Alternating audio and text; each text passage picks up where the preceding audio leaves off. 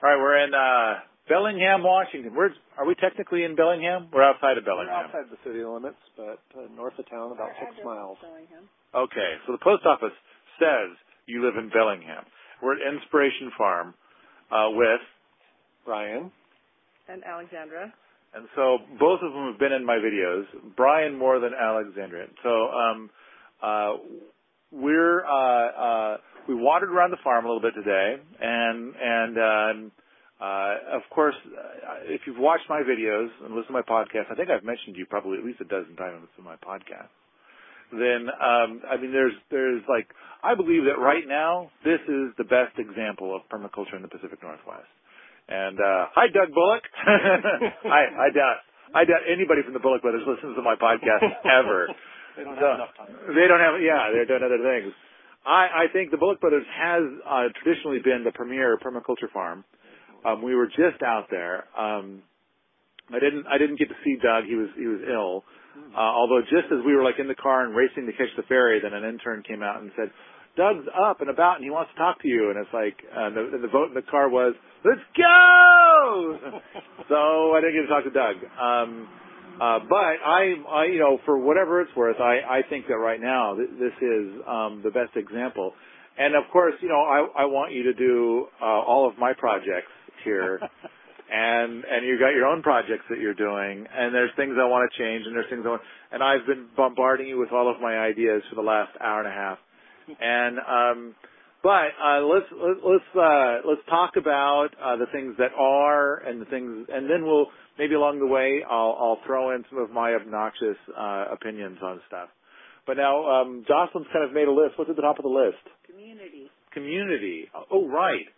So now here you you do have a bit of a community. You have uh, two interns this year. And now, of course, this is the spot where we have the video for the 500 hot showers from one small compost pile, which was about three years ago. Yep. And um, and so you have, I see, from where I'm sitting, I see three houses, and this is all part of your community.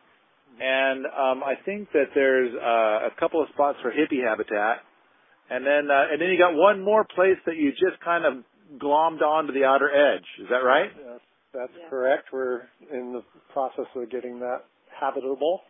All right. So um, when it comes to the number of people on, how many people are on this land right now? About a dozen?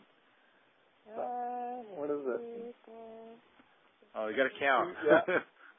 about 12. 12, right pe- 12 people, permanent residents. Did have to take off your shoes to Yeah. count the number of people. All right. Pretty much. It, it ebbs and flows. Um, basically, we have uh, like th- three additional permanent structures, meaning people can live there all year long, has heat and all the conveniences. Um, and then we have more uh, mild season accommodations for um, interns and and uh, woofer type folks during the summer and other months. Um, but yeah, we we are not necessarily an intentional community. Um, we, it's kind of been an outgrowth of our own family living on the land and realizing that, geez, we need more year-round people, caretakers on the land to help help work and harvest and process food. And um, so over the years, we have had different people come and stay for various lengths of time, anywhere from a few months to normally about three years is the the normal long term duration and usually their family outgrows and they're ready to to move into their own place and stuff at that point. So it's kind of been an organic process by who who shows up and, and how long they stay and so forth. But generally we try and find people that are into the permaculture, into the working on the land, into the farming, into the animals. Cow Um, milking desires hours a plus. yeah, yeah. so now, um, oh, so first of all, before we leave the topic of communities, I think the one thing that I wanted to express is that it's like you said, not necessarily an intentional community, and and I think that the type of community or the style of community is going to be what is on almost every other farm in the world that's not an intentional community, and that's going to be that um, it's it's a type of uh, of dictatorship in a way, but on top of that, at the same time, it's not like you're like you've got a whip and a cattle prod and a, and a 45 on your hip, and the people that are the other people on the land are all slaves or servants or Yeah. Or We're whatever. We're not sharecroppers, and we we totally value people's inputs and energies, and we try and find, um, you know, where people's interests lie and where their strengths lie. If they're if they're really into the animals, then hey, there's stuff to do with the animals. If they're really into the perennial trees and other systems, then there's space to work with that. And there is a certain amount of just general upkeep of common spaces and stuff that we you know ask that people do and and respect in living close quarters with one another. But um you know we've had people here that basically don't do anything except for mow the lawn. And they go off and do their work and they come home and they hide out in their house. To people that are very involved and milk the cow and help build new garden areas and plant trees. And so it's kind of the whole whole gamut. And we have more people here involved then we try and do things more like an intentional community where we have weekly farm meetings and talk about the next progression and what we need to do. We've we've done you know uh, joint marketing things like starting the farm stand and other other things like that with with everybody's input. So we don't, even though we're the longest um, care stewards of the land, um, we try and incorporate other people's energies and, and be pretty open to um, other input. So we don't like feeling like the dictator, although we have the longer vision in mind. And, and And it, it changes with who's here too. I mean, each group has its own involvement of how things go. So change the mix, then it changes. So the the thing I was getting to was to say that while technically, officially, a dictatorship, but what really goes on Well, okay, but like 98% of the time, it's more of a consensus thing. I mean, or or actually even like 90% of the time, it's more of an independent thing. It's like, oh, I've got a pretty good idea what people are going to do here, so I'm just going to go ahead and do whoever that person is. And then if anybody gets the thought of like, oh, you know what, I'm not sure if everybody would be cool if I did it this way, then they kind of check in with others. So basically, all the decision making that goes down ends up being pretty natural, but everybody kind of keeps in mind that like, oh, right, if um, if if I don't, it- it's possible that everything can be overruled by the dictator. So I'm trying to like figure out like how's the dictator going to go with this, and it's like, uh, and they don't they don't sit around and think to themselves, oh, I live in a dictatorship, my life sucks. There, it, it actually ends up being a very symbiotic relationship with everybody on the land, and it's like if there's any kind of disagreement on how things go down, it just falls to the dictator to make the final call. yeah, I mean, people have a pretty good idea before they move here what we're about, what we're doing on the land, and they wouldn't be drawn to this if they didn't have, you know, that that same um, feeling for working with the land. So, um, you know, if somebody wants to move in here and start an automobile repair and put in parking lots and all this stuff, of course, that's not what we're about. You know, we're we're about, you know, if you want to graft fruit trees and you want to put some more beds into production or whatever, that's that's more what we're about. But there, I mean, we do have a pulse of like the carrying capacity of the land as far as more flocks of chickens or more large animals. And we've had people that, oh, I want to do my own batch of pigs or this or that. And I'm like, well, let's just do that together. And we've got these other areas that we've kind of seen that's the next good spot for pigs. And, you know, so we try and not short circuit people's energy, but dovetail it with, with where we see things going. And we explain why. And most people that come here, they come here for like not just the living experience, but the learning experience that they can then take away a certain skill set of animal husbandry or, or fruit tree work or whatever. And, um, you know, it's a stepping stone uh, for them to, to go on to the next phase of their life as well. So now, um, uh, I've heard a story about how somebody came in and they were doing some of that intern thing and they're part of the community. And because, uh, you know, the decision making process is nice and loose and easy, that, um, it's like, oh, you know what? There's something kind of like, uh, there's some strawberries over there and there's something over there that's totally wiping them out, taking over the patch. You know, what'd be great is is if we kind of beat that the bad guys back and kept the strawberries, and their interpretation somehow worked out to be to pull all the strawberries out. So I mean, and, and it's like that happens. It, it's just part of you know things kind of don't always work. But but I mean, at the same time, they could be sure that oh, actually pulling that plant out is the right thing to do. You know, and and there could be some difference of opinion perhaps, and then this could be a case where, hey, you know what? Actually, we're going to go with what the dictator says on this one. It turns out that the, you know, so it's like the, basically the, the the the farm owner, the land owner, the the uh, the lord of the land, and uh, they don't always agree either. The, the dictators don't always agree with each other either.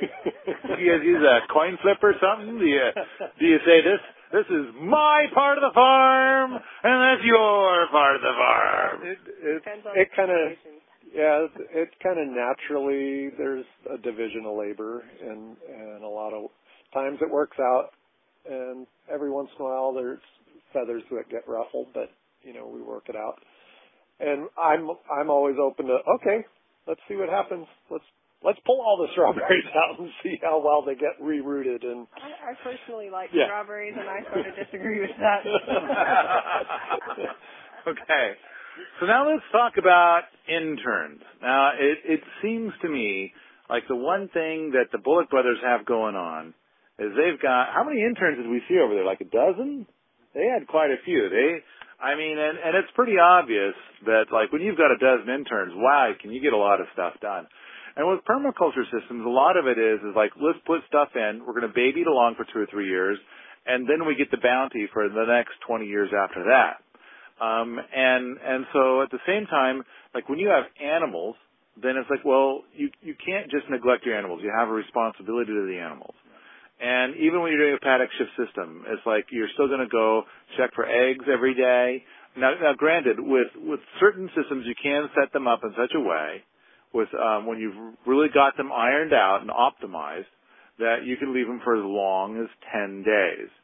But on the other hand, if you set them up to be moving them periodically or you've set them up in such a way it's like they need fresh water and they need fresh feed twice a day, then you've got to do that. You, I mean, that would, that would be irresponsible to the animal to do anything to the contrary. So then you end up with a lot of these jobs. And then it's like, okay, we need the we need the farm to have certain income streams, and so one of them is is like several times a day you've got your honor system food stand, you got to get some food out to the honor system food stand, and then also at times you've got people who come to the land and are going to help perhaps, or they're going to harvest, or they're going to, you know, and and it's kind of like somebody needs to kind of be with them, you know, so that things don't go wonky, and and so. um these things, all these things require time, and and you've got two interns right now, and um, as opposed to twelve, um, uh, and it sounds like after visiting with you guys for a bit, it's like having a few more could be a good thing. But now the one now we have a phrase that we use uh, to refer to what what is needed. The ingredient that's needed. The phrase we use is Dave Boehnlein. and and and basically, uh, uh, Dave Boehnlein used to be my housemate, by the way, ages ago. Um, and and so what happened was is that uh, the Bullock brothers have interns coming through. And then one one year there was this uh, young fella, Dave Boehnlein, who showed up, and and he just turned out to be a pretty sharp guy, and really was more helpful than the rest of the herd, and and uh, and stuck around. So most of their interns stick around for two years. I think Dave stuck around for nine. maybe you could start a, a, a uh, intern college or something like that. train, train interns up to be like top of their class. to, to be Dave Boehnlein. right, right. So, um, Is he not there anymore? Um, is he not there anymore? I think he's officially part of their group, but I think he's doing like he is doing more on his own. Yeah. Uh, but it's part of like a consulting firm. I think. I mean, I think he's going around teaching still and stuff like that, like teaching PDCs and like. I don't know. I haven't talked to him in a long time. He's writing a book. He's writing a book too. Oh, right, right. That ought to be good. So Dave, Dave has massive plant knowledge, but um, fan, massive fan. Does he have? Yes, he does. I'm sure that there are many women that are in love with Dave. um, I, I know that. Um, in fact, I think your grandmother went with us to see him. He was there, and she just couldn't stop talking about him. But I think most of her comments were, that that young man should cut his hair. yeah, that was your grandma. Yeah. Yeah, but she couldn't stop talking about him. I think she was secretly in love with him. And uh Does Grandma listen to the podcast? nope, nope, not even a little. I think she doesn't even have access to the internet. Yeah. That's that's for young people or something. Yeah. So, um, so I think cause, because basically, I, for all the people I've talked to that have ever had interns, it seems for every every farm I've been to where they've had good success with interns and they continue to have interns, I've found 60 that will never do interns again. And I think I think it's uh, I think that there are I, you know in, in fact I could use that ratio one to 60 for every recipe there is for success with interns. I think that there are 60 recipes for failure. And I think a lot of people uh, have an expectation that an intern is just simply free labor. And it's like, you know, you show up to the land, you do what you're told, and you shut the fuck up. Uh, and, and that's not going to work. That's really, and, and I, when I grew up, I, I grew up on farms, and this is where I learned that in the English language, uh, a sentence contains a noun, a verb, and two fucks. and that's that's how you speak. That's how it works. Um, and and basically, um, uh, the way that you inspire people to greatness is to crush them and belittle them. Uh, this was farming. This is agriculture. And um, and then it's like take this pack and go spray those weeds. That that was part of it. And it was the way that you manage land. Um, and and so now, uh, so I think if you take somebody like that or that kind of scenario that I grew up in, and then you have somebody show up and it's like they're basically a volunteer, um, they're not going to want to stick around for that. You know, there's better things to do with your time, and so then that's going to be like a non-functioning situation. Um, now, at the same time, uh, I think a lot of the intern situations have failed because interns show up and they're oftentimes young, and um, part of the youth package comes with, I now know all the things that are needed to know to do everything in the world. Um, and so I am always right, and if anybody says anything contrary to what I say, they are obviously wrong. And um, so then, if if you're, I, I know that on my farm, um, I was saying that okay, we're using electric fencing, and the fence clip is designed so that the uh, electric wire which is uh, kind of a mix of wire and plastic, can slide through the clip. So that way you can tighten the whole fence at one point on the whole fence. And I had an intern who was sure that what you need to do is you need to wrap the wire around the clip at every clip for the whole fence. And while we had this conversation six times, I was obviously wrong and she was obviously right um, in her world. And and then she found that she wasn't employed anymore because now all of our fence wires were were, were all frayed and goofed up because of you know. Anyway uh, it's like this is this is you might think oh that that's just one person. That's just one one goofy person. And it's like oh no. No this is the material you have to work with. This is this is the raw material really. Yeah, yeah. well you know interns are definitely um you know they they can be good and they can be challenging. And we've had mostly good experiences with interns. And it really has helped us bring things kind of to the next level. But they're like they're most of our interns are young. They're they're fairly inexperienced. And you've got to treat them like children essentially. Patience and training them up and expect mistakes. And you know, for the first little bit, you're following them around and making sure it's done right, and especially when it comes to animals and such, that you know they're not out of water, they're not getting out through gates or fences are not funky, um, they're not sitting in their own filth for longer than they should. You know, things get moved. I mean, on and on and on. And with the more complicated systems get, the more challenging it is to to train up interns because there's so many more things interrelated. Uh, you know, in a garden bed, there's 10 things planted instead of one crop, or there's, you know, animals being moved versus in a one paddock for their entire life. They've got to know when to move and how to move and all these things. So there's there's a lot more um, attention to detail and the ability for the, for the intern to observe and interact with the landscape versus just a textbook case of you know you do X Y Z and it's good every single day. You know, uh, in an interrelated system, you have to yeah you do X Y Z, but if it's hot, yeah. you adjust. It's too hot today, or there's a predator around, or there's this or that. You've got to be able to be on your toes and observe and interact and adapt to the to the system at hand. And so, you know, we, um, you know, we've had pretty good luck where we've had um, interns that are, are wanting to get to that level of understanding. Um, but that being said, we've had interns that are challenging and end up taking more of our time and attention than, than we really get back a, a growth experience. Some some interns came to you and you got a growth experience from it. That's it. I don't Okay. think it's fair to say treat them all like children, but in the beginning you definitely have to have more care than after you get to know them and know their skills and how they think and stuff like that. Yep. Right. Some of the, some I mean some people come onto your farm as an intern or whatever. I mean I don't think intern's really a great word either because it's kind of like I I think that for everybody who comes to the farm um that they also bring a knowledge set and and it, it does end up being a bit of an information exchange. Whereas intern kind of implies, oh by the way, I'm going to be teaching you everything you need to know because you know nothing and I know everything.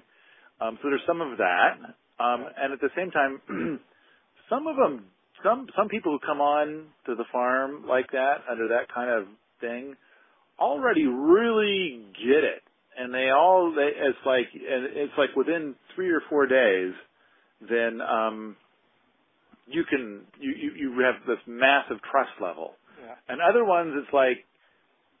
Wow, not not that Yeah. at all. Yeah. Well, we have, a, uh, you know, intern is kind of a blanket term, but we have a whole range of people that kind of fall in that intern category. We have everything from uh, a full, like all all summer long internship where they're really living, breathing, helping with the day to day, all that stuff, to people that just come for a week as a woofer kind of position, and they're not really, they're just looking for a place to pitch a tent or, or you know, hang out and see what we're about for a short period of time, to um, college students that are doing for credit um, projects or, or classes. Like we had help with the grain trials, we've had help with other um, specific things that they just come out once a week or once every other week and work on their project and write their paper about that, and you know they get credit for that. Um, intern we're having here this summer, he's he's going to be getting credit for his time here, and we work with uh, Huxley Environmental College um, to help um, establish that credit and stuff for for those students. So. Uh, aside from them getting knowledge and work experience here, they're also getting their college credit, um, some of their requirements through that. So, you know, to people that just show up for a day. And then we also have uh, new this year uh, um, program called the CIA program, and that I've is- heard of those guys. Yeah. They wear suits. We bring out the CIA two days a week, and uh, they patrol the land and uh, make sure we're not growing any organic food or anything. That's, that sounds bold of you. Uh, yeah, I, I think I would do something different, but you're a weirder guy than I thought. So the, the CIA is a takeoff on CSAs, community supported agriculture. Um, it's uh, community involved agriculture. And so there's no money exchanged. Um, I have two groups that come out for a half day, uh, one on Wednesday and one on Friday. And they essentially, um, they work planting, propagating, harvesting, Weeding. weeding, whatever we have to do, scooping out shelters, um, animal shelters, mulching, picking up grass, all all these kind of day-to-day things, and they get a part of the harvest and they get education.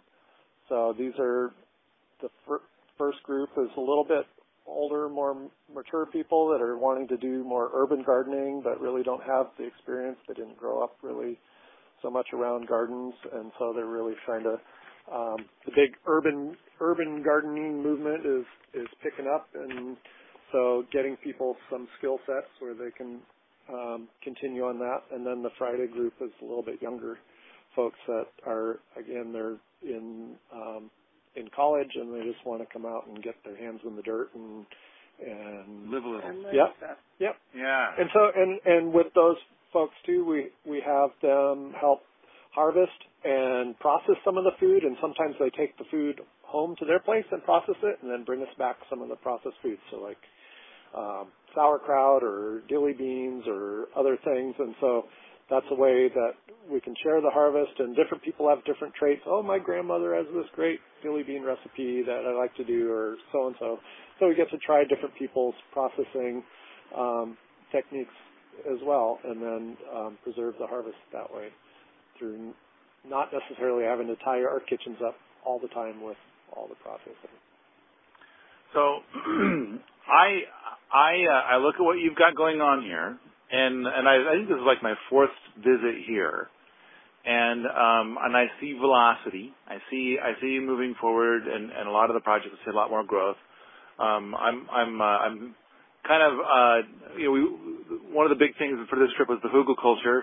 I wanted to get pictures of it, but it's like everything here is doing so well that it's like you have this big green lump, which is the hugelkultur bed, surrounded by all the other green stuff.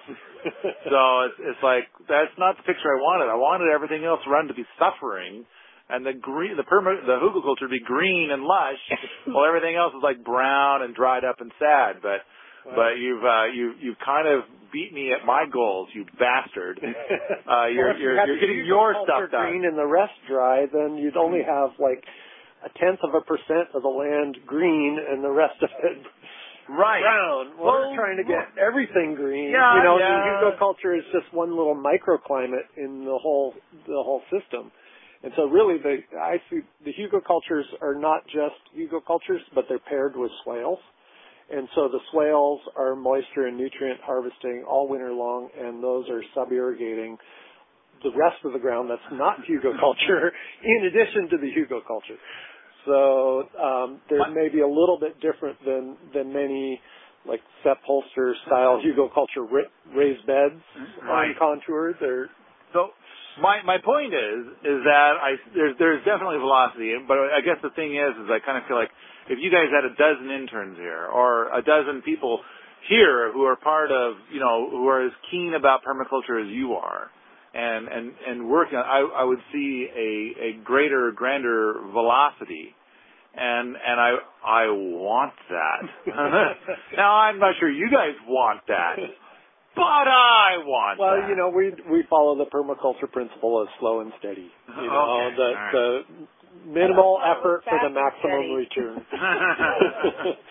fast and steady. Well, slow, steady, fast. It, different seasons are different. So this year in particular, everything's green because we just had such a wet spring and uh, cool overall season. We had one week of heat, and that was about it. You know, it's now what the end of August, and we're back down to 65 degrees. So, yeah. I I uh, I I like. I know that you guys are doing a lot of animals in the landscape, which I think the bullocks aren't doing. I mean, they've got chickens and some ducks, maybe some geese. I think we saw some guinea hens. The the day that we were there, some brand new guinea hens. Um, and uh, I I just kind of think. I mean, part of me kind of thinks that there's got to be. I mean, just from the people that I know of, that I hear from, I, I can't help but think that there's about 500 people that would love to be here and and work. I mean, like like right now, they'd be willing to drop the rat race today, come here and be part of this right now. And then the the, the problem that you guys would have with that is is that you just there's no way you could help that many people all at once. Yeah. So it kind of seems like what you really if you had a Dave Boehnlein. Then, then that would be like um, an, an interface. A, a Dave Boehnlein could herd the interns, herd the people that want to be here, and help coordinate between all of that and what you guys are shooting for. Yeah. And and then you guys, you know, can interact with him as needed. But then it's like then so many things could move forward. You'd have help with the milking, help with uh, um, you know moving the animals around, the paddock shift systems, things of that nature. That that you know now you can spend more time thinking on where you're going to go to, you know, move forward, what's going to be the next thing you're going to plant. And then if there's like somebody who's bonkers about bees, then then you know Yeah. they would take care of 90% of all the bee stuff. And then if you've got somebody else who's like totally bonkers about perennials, then that person takes care of a lot of the perennial systems. Another person's like totally bonkers about milking, and uh, it's like stop milking the cat. The cat doesn't need to be milked. so it's like, but you know, we'll get you another goat, okay? and Yeah. uh, then, then no, it's like, what you're saying is totally true. It's just, um, you know, it takes a village to pull off a system like this, and it takes people really into their specialty thing, whether it's, you know, energy systems, animal systems, uh, plant systems, um, building systems. You know, all of these are part of the picture, and it, it does take that, and it takes also the management aspect. It it takes loads of time just to have the materials on hand, the food on hand, the infrastructure stuff on hand, and or you know figure out how it's going to get on site so that you can take those next steps. So it's I think we've really been lucky in that we we have taken it slow. I see a lot of times people come into problems where they go too fast and they overstep their bounds and they overstep things and then you can make really you know big type 1 errors and you have to undo things and or you have to fix things um, and so we're we're ambitious but we're cautious and so by taking things in incremental steps we- we've been able to move ahead steadily without making a lot of big mistakes So what I see here now is that you have a lot of food systems in place currently running with polyculture and and um, uh, um, permaculture and and biodynamic. You guys are doing biodynamic, and we'll talk about that in a little bit.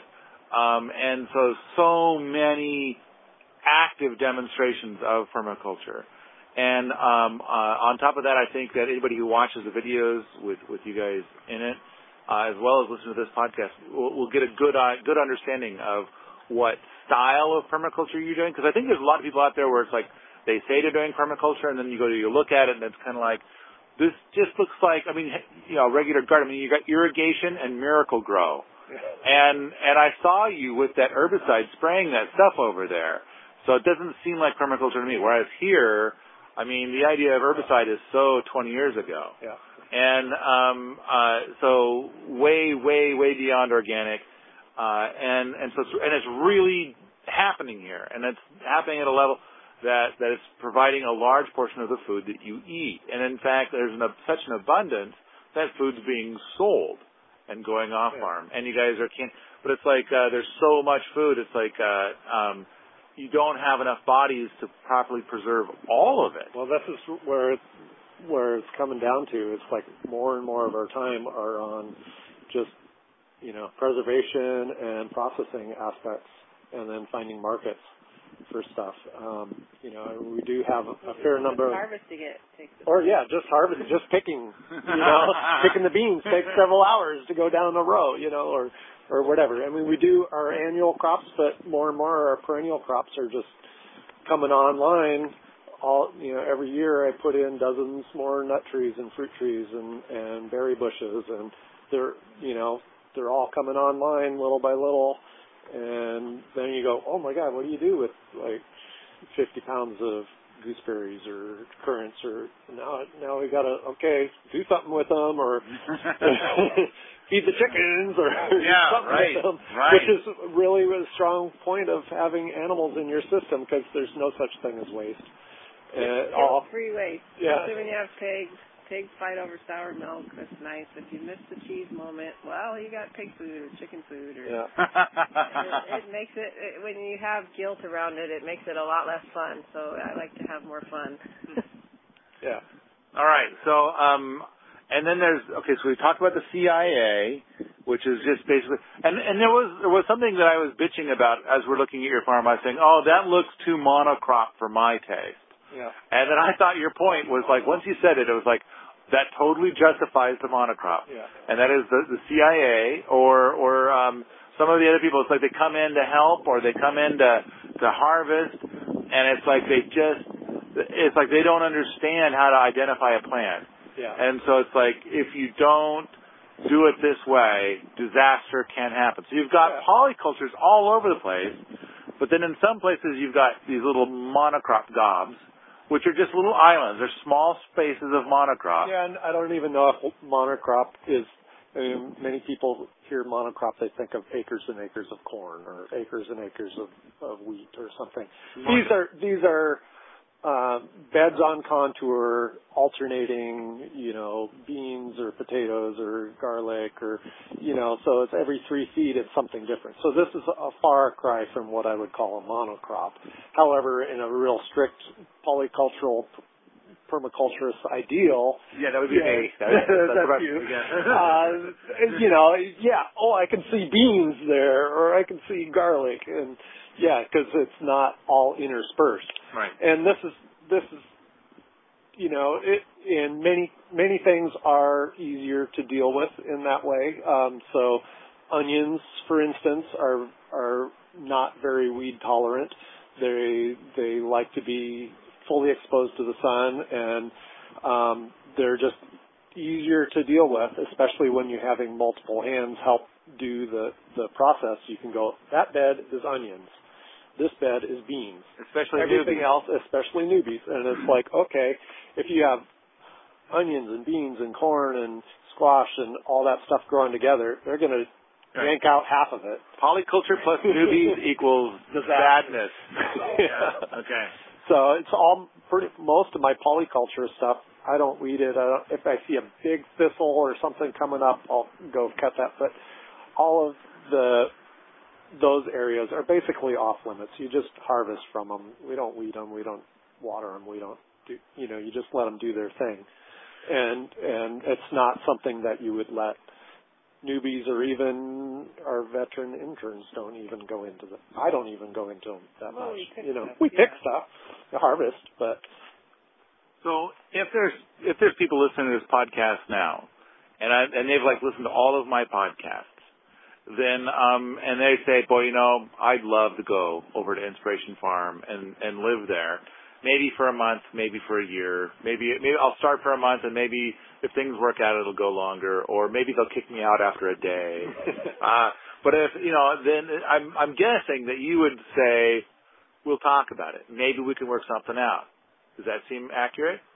It depends on the season and the person and what else is happening in It their de- life. But You yeah, bet. It, it Yeah. depends. Maybe. and where, where, Probably not, but maybe. Yeah, the best thing is to just contact us, and uh, online is the best because we're hardly ever by the phone, and just drop us an email and What's the tell- email?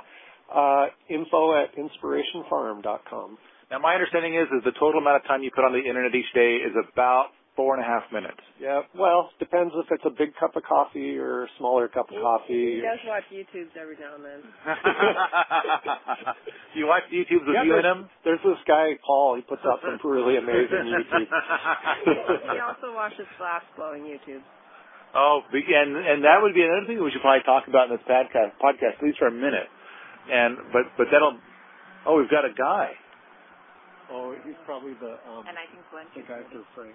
Yeah, Oh. we might take a break and Okay, well, so let- let's let's we'll do a, a part two podcast in a moment. So that'll be that'll be part one. But but to, to just wrap up on the whole intern thing, the, the point I was getting at was is that of course the thing that would be really great is if you somehow through whatever mysterious circumstances ended up with a Dave Boehnlein living Oh, that here. would be wonderful. Because then if you had that, then you might possibly be open to the idea of having a dozen interns Yeah. here each season. Yeah. And and also interns, you know, it's a lot better to think about it in the spring than in the fall. Like, you know, we're going into like harvest, which is high intensity, but then after that it sort of gets slows down into Goes into spring. glass blowing mode. Yeah, but but hibernation spring for farmers is, you know, February, March. It's not like June, you know. Yeah. So- Right. when when the rest of the farmers are thinking about buying their starts and putting it in the ground, we already have been farming for several months. Right, because it's permaculture. Yeah. Well, and we get a lot of starts, annual starts going early in the house. Yeah. So um, I, I guess the and then the the big thing is, is that then you'd be open to having a dozen people here, and then you'd have this improved velocity. Because I just kind of want your the these two brains that I'm staring at right now, these two brains on this piece of land and velocity, and then I want to see what you guys come up with each year because it's like, granted, while there's a lot of really awesome stuff happening here right now, I kind of feel like the world needs saving and you guys need to do more of what I want you to do, so that will save the world. And and and well, it's not us; it's all the other people that need to do what you want them to do to save the world. Well, and I got to I got to video it and show them, and then they'll be saved and yeah. stuff, right? Yeah. So, um, but but I, it's like there's, it's, I, I kind of feel like you guys are on the path to what I want to see and show and demonstrate and talk about and I just I just kind of want to put a rocket on behind that and get it to go faster. Well, I I would say that you know it happens really fast. You put a little bit of intention behind it, and things can happen really fast. I mean, we've been on this land for 17 years. It's really only the last six or so that we've really started putting intention behind a lot of our systems. We had a little garden, a little flock of chickens for 10 plus years prior to that. But it's really taken off, and it doesn't take that long to build soil, to put in fruit and nut trees, to you know all these things. Some of them take a little bit longer to get start getting yields, but you can gild and and have your your berries and all that stuff coming on like year one, year two, you're in you're in production. So it you know for people who think that it's pie in the sky, 10, 20 years down the road, that's nonsense.